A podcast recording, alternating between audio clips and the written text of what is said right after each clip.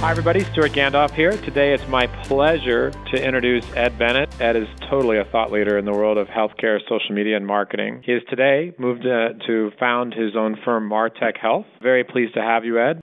Thank you. Um, um, pleasure to be here and, and, and to talk a little bit about this workshop. So we were talking about a workshop that Ed's going to be presenting at H C I C, and the topic is Engage at Warp Speed with New Communications Platforms, Balancing Patient Expectations, Ethics, and Provider Realities. And Ed, we were talking about your talk here and the fact that you have an M D who's going to be talking about the clinical point of view. But why don't we start mm-hmm. off with just giving a sense of who your um, people on the panel are going to be and some of the things we're going to be talking about. Then we can talk about sure. the exciting part to you as well. The topic of this workshop is Engage at Warp Speed with New Communications Platforms, Balancing Patient Expectations, Ethics, and Provider Realities. I think I'm going to have to work on a shorter title next time for, for my next uh, next workshop. That's, that's a bit much. There are several fundamental new technologies that are you know, sort of just starting to emerge. Obviously, a lot of this stuff has been around for a while, but it's really starting to emerge in healthcare dramatically in the last year or so. This covers everything from uh, the emerging uh, world of uh, artificial intelligence and machine learning to uh, chatbots, voice response systems, you know, your typical Siri, all the way to um, the wearables and the data that, that gets collected uh, from wearable technology, and how does that integrate into your medical record, and how does that impact things like a personalized uh, healthcare plan based on that data. So all of those sort of topics are going to be covered by the three of the uh, panel presenters.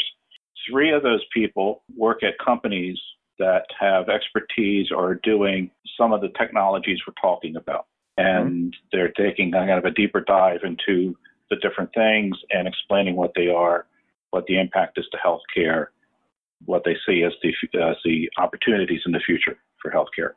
The fourth person on the panel is a Doctor Chantal Reyna, a cancer surgeon at M D Anderson. And she is there to provide a very important perspective, and that's the clinical perspective. Uh, so so often uh, in marketing uh, and the digital uh, services inside healthcare systems, we're coming up with ideas or we're being presented ideas, and uh, we have to work with the clinicians to either get them to buy into it or to understand what their, their feedback is on it and their perspective is. And I thought it would be uh, really good at a workshop to have that perspective right there. Uh, so the format will be very straightforward. There'll be a presentation by one of the three people that uh, specialize in this kind of technology. And then we'll, we'll after that, each, each of those presentations will have a Q and A with Chantal to get the clinical perspective on what uh, has been said. And I think that'll make for a very uh, engaging and very, um, I think, thought-provoking presentation, uh, kind of going just beyond the show and tell of what the, these products can do. If you are catching this podcast after the H C I C meeting, we will be linking, of course, on the blog post back to H C I C so you can uh, purchase the recording separately. Why don't we talk a little bit about, Ed, just about some of the technologies, maybe a little bit more deep, and then I want to spend some time with your experience with this sort of thing. You have James Gardner, Mike Manji, and uh, Abhi Sharma, right. um, Abhi who Sharma. are all talking. Give us a sense of some of the things, exciting things they'll likely be talking about. Let's start with Abhi Sharma. He's with Loyal Healthcare, uh, and they do... Um, Uh, machine learning, artificial intelligence, and uh, some, some fairly sophisticated chatbot technology designed to be placed on healthcare uh, or hospital websites. Uh, he is a, uh, a brilliant technical mind and is going to be presenting a fairly in-depth uh, explanation of what um, artificial intelligence and machine learning is, uh, using examples from uh, companies like um, Netflix and, and Spotify and places that spend a lot of uh, effort into coming up with recommendation engines uh, and other examples of that type. Um, it's, it'll be a little bit on the heavy technical side, but and not so much on uh, the uh, specific marketing for healthcare. But I, I thought it would be a very interesting um, uh, journey for folks to really understand the nuances and how complicated this whole field is, uh, and uh, would, I think, help p- folks appreciate these products when they see them being rolled out. Our team is, goes to Google periodically, and they're always talking about A I, and it's funny to see at what level this is happening in the real world. It's not just discussion. It's happening all the time. Uh, so that seems like that would be a very interesting session for sure.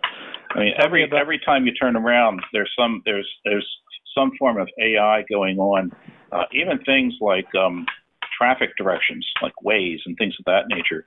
There's an awful lot of artificial intelligence that are ju- is juggling uh, all sorts of variables in real time to give you the you know information on the best route home. Tell me about James Gardner's discussion. What will he be talking about? James is going to be talking about three technologies: voice interfaces, the tools like Siri and Google Home, and uh, and the one from Amazon. I'm forgetting the name now. Uh, but all those interfaces where you can talk in in, in, a, in a natural spoken language to a device. Uh, it understands what you're asking, it looks up the information, and it gives you back, hopefully, a coherent answer. Awful lot of technology and computing power uh, going into that. That sort of lines up with artificial intelligence to a great extent. Uh, and then he's diving deep into um, augmented reality and virtual reality. And, uh, and these are actually two different things, but uh, which I didn't really fully appreciate until I went and I uh, read through his uh, presentation. There are some very obvious uh, uses for this in healthcare. Uh, many hospitals have started to do some of it, but there's an awful lot of room for, for other things uh, to be developed that I think would be very exciting. His presentation is not as heavy on the technical background, uh, but more on the uh, practical applications in healthcare. So I think people will get a lot out of that. And then Mike Manji. Mike is with a firm called Phase Two, and he is looking at the the issues around all these wearable devices. They're, they're called wearables. Uh, so that's the Fitbit and uh, dozens of other devices, uh, clothing that has monitoring systems embedded into it, apps that track your sleep, and a wide variety of dozens of other different types of uh, tools like that. So essentially, these are tools, whether you wear them or they're an app that are monitoring something you're doing. It's an Apple Watch, something like that. Uh, but it's gathering tons of data uh, from you constantly, and it's monitoring. The first part of his presentation is sort of an overview of all the different types of devices that are gathering this information, um, and some that were pretty surprising to me. Um, and then the second part is how do you, what do you do with all that data? Yes, that data can sit in its island inside the app's um, or the device's uh, memory, and then you use it. But there is so much that can be done if that data can be uh, organized and structured and delivered to the healthcare providers that are taking care of you and somehow integrated into your medical record and used as another set of very rich data that the, your clinical uh, team can use to customize and to uh, give you um, really good health plans. So that's that to me is pretty cutting edge, and some big questions are being are being worked out now in terms of security and privacy and accuracy of this data, and uh, that's what he'll be talking about. The wearables have been around for a while, but the application, I bet, is a big deal. You know, what do you exactly, like you said, yeah, what do you do with the data? It's all, yeah. all the information overload that's possible, and which platform, and how do we integrate that, and how do we bill for that? I'm sure is an issue that's going to come up. That's that's going to be one where I'm really looking forward to what our physician guest has to say, because you know I, I know in talking to my personal doctor, uh, when I've walked in with uh, readouts from my blood pressure machine and some other stuff. Uh, sometimes her eyes would glaze over a little bit, and she actually told me, you know, if you just take your blood pressure once every month, once once every week, that'll be fine. You know, seriously, what do you do with that data? And is there is there a place for it in the way uh, clinicians um, uh, take that information and serve their serve their patients? It's interesting. You mentioned how uh, excited you were about Chantal Reyna's, you know, uh, having her there as a guest mm-hmm. from the doctor's point of view. That must be from some experience in the past. I mean, you've been around this sort of stuff for a long time. So tell me yeah. some things that you, you're not going to predict what she says, I'm sure, but you have oh, some okay. experience. You've been around the um, the world here. So what kinds of things that come up? What are the obstacles clinicians are likely to point out, uh, you know, maybe more broadly speaking, and some of the right. opportunities, and then talk about maybe some of the adoption you've noticed as well, because in my experience, at least, it's wild, it varies wildly depending on who you're talking right. to. Up until recently, most of the of the topics and concepts that uh, someone in uh, like myself in marketing or, or in digital would go to a doctor with would be sort of fundamental communication stuff, a new type of website or a better uh, mobile app or something of that nature. So it wasn't really transactional. It was, you know, let's get information out there. Maybe we get some people to fill out some forms, schedule an appointment, some really basic stuff. But even even there, with something that, you know, I think that you and I would consider pretty straightforward, there would be an awful lot of um, uh, sometimes confusion on behalf of the clinicians about what is possible and what's not possible. Um, so there would be, you know, this sort of uh, meeting of minds where people have very different, different views of the world. And, you know, our job was, is to, with our clinic, clinical partners, is to figure out how do we understand their view and uh, their frame of reference and make sure that what we're pitching to them makes sense. Uh, we can certainly learn a lot from them about what is what is reasonable and what is uh, is not reasonable, and then how you know when how do we uh, how do we educate doctors when we feel like we have something that they, they should know about, and we want to make sure they understand what the implications are. I mean, I could certainly see a conversation where uh, we're basically you know telling doctors you know you should you should be ready as these wearables start to get to a critical mass that your patients may be coming in with reams of data. Um, how do you want to respond to that? What are what are some options that we could offer to those patients that would not be a burden to you, but would add, add value? So those are the kind of, of insights I think she's going to bring to the table. And again, why I'm so excited to to have her there. Adoption rates vary a lot with doctors. And uh, right. sometimes it may be, you know, generational, right? Younger doctors mm-hmm. may be more open to newer ideas. Uh, they also have a different stake. But then you have, if you look at it various different ways, right? We have different people have just just general curiosity levels, perhaps. We have different mm-hmm. stages of our career, um, employed versus private practice.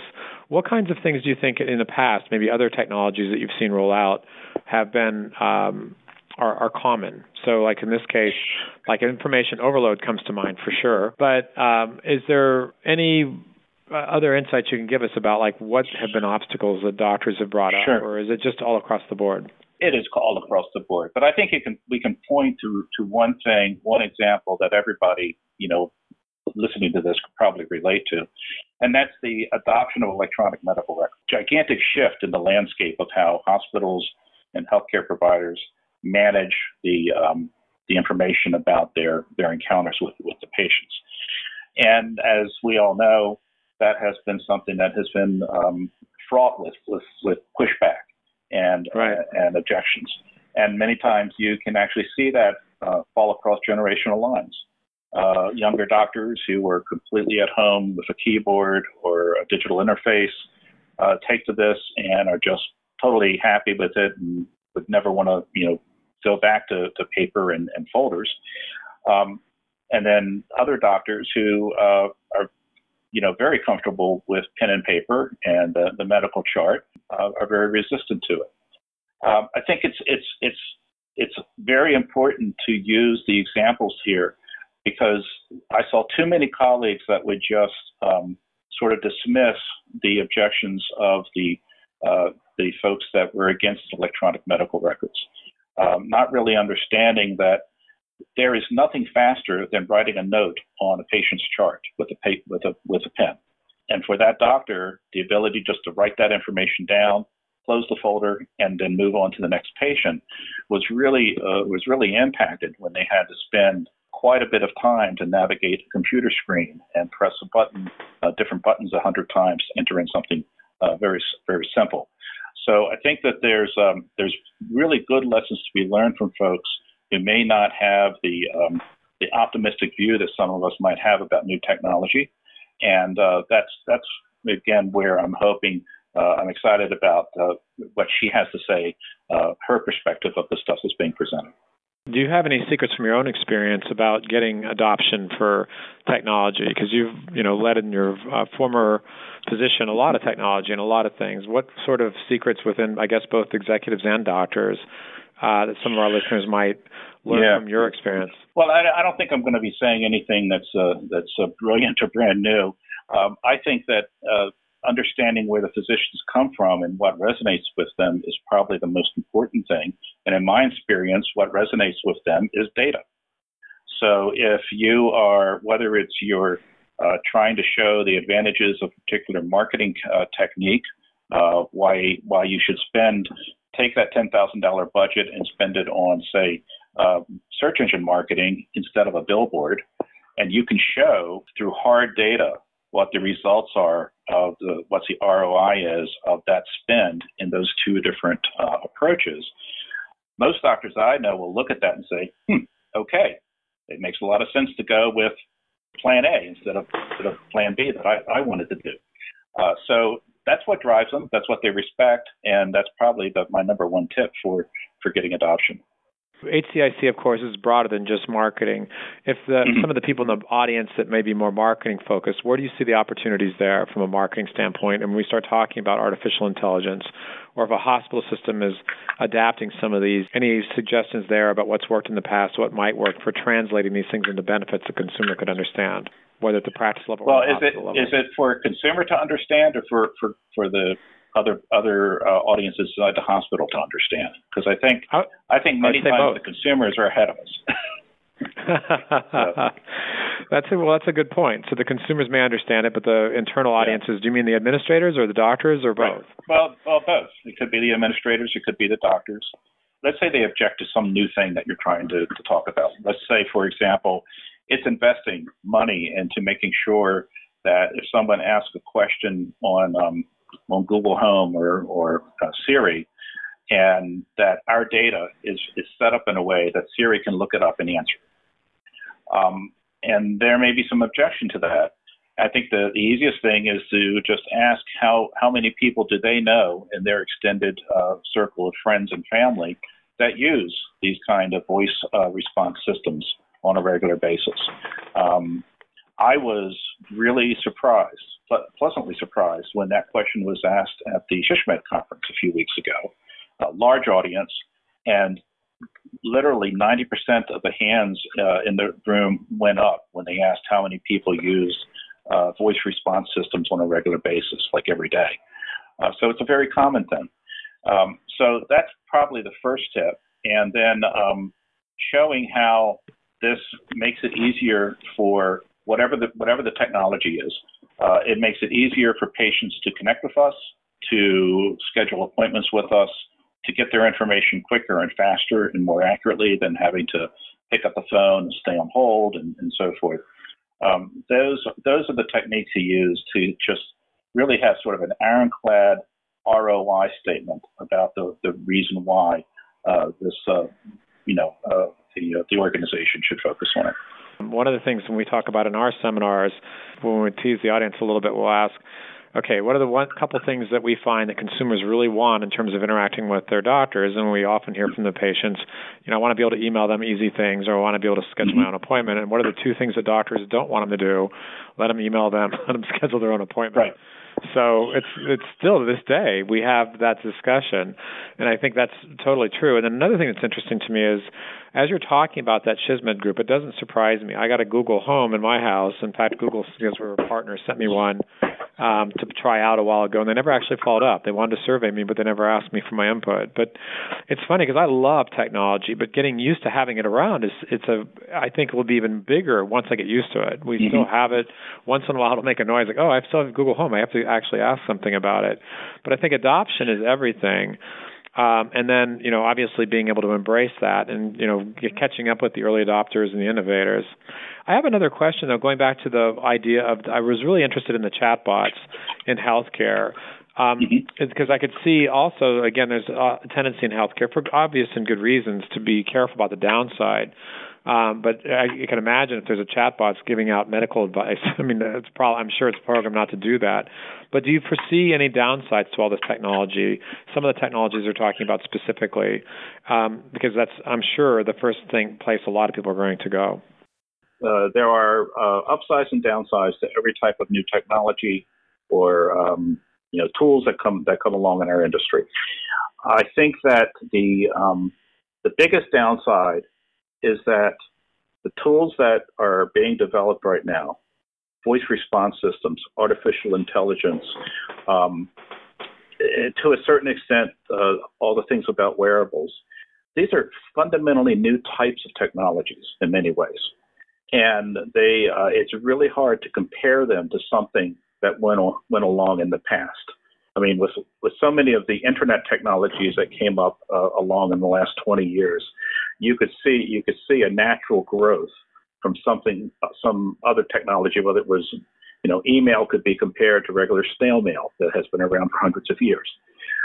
These types of things, artificial intelligence and, and the other things like that, they are they're they're brand new in many ways, and it is it is sometimes hard even for someone who, uh, you know, like myself and you, who you know live and breathe all this stuff, to grasp uh, what the um, what the uh, good or bad outcomes could be from the technology.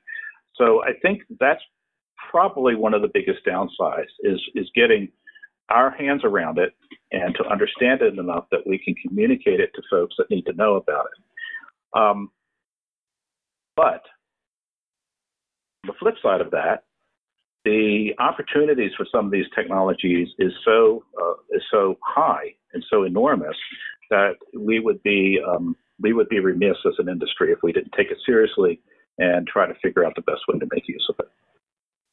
Excellent comment. And it's funny, as you were talking about this, I was thinking of self-driving cars where, mm-hmm. you know, they're out there. They're, it's the the incredible sort of pent-up demand for this.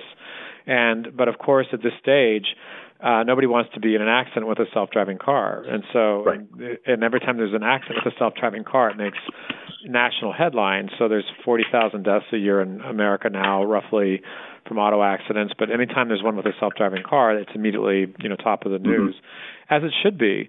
So uh, us as humans trying to catch up with this stuff, um, if you remember Toffler from Future Shock, trying to keep up with these changes in technology is hard. We're still human beings. And even though, right. like you and I, like you said, love and breathe and live this stuff, uh, it's difficult to really anticipate how this will change. But some technologies, Uh, and some of the ones you noted, have such overwhelming demand already. Um, mm-hmm. The wearables, people are already wearing wearables, right? Right. And then you have trends like the retailization of healthcare, where consumers want to be a partner in their care, not a spectator. Um, and then, you know, voice activation where people are using it in their day-to-day lives, artificial intelligence. So whether we like it or not, this stuff is coming. And I guess mm-hmm. you're right. We just have to, even as though we try to be wise, we try to anticipate.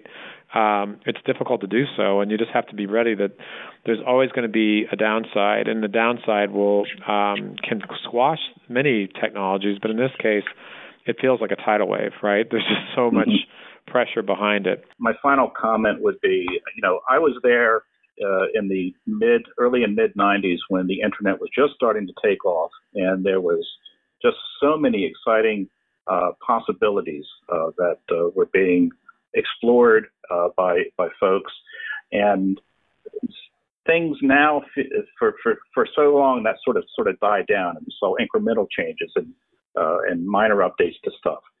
Um, I'm starting to feel like we're on the on the cusp of a new generation of some really fundamentally new, exciting ideas and technologies, uh, which we'll be covering in this panel. And uh, it's got me excited again. And um, I think that's uh, that's uh, that's the great thing about where we are at this point. That totally makes sense to me because you're right. All these things that we used to dream about are now pretty commonplace. And so this mm-hmm. is a whole other phase of development. Well, Ed, when we invited you to this uh, podcast, I knew it would be intriguing and interesting. You're always an interesting guy with some thoughtful things to say, and uh, I really appreciate you joining us today. My pleasure. Thank you.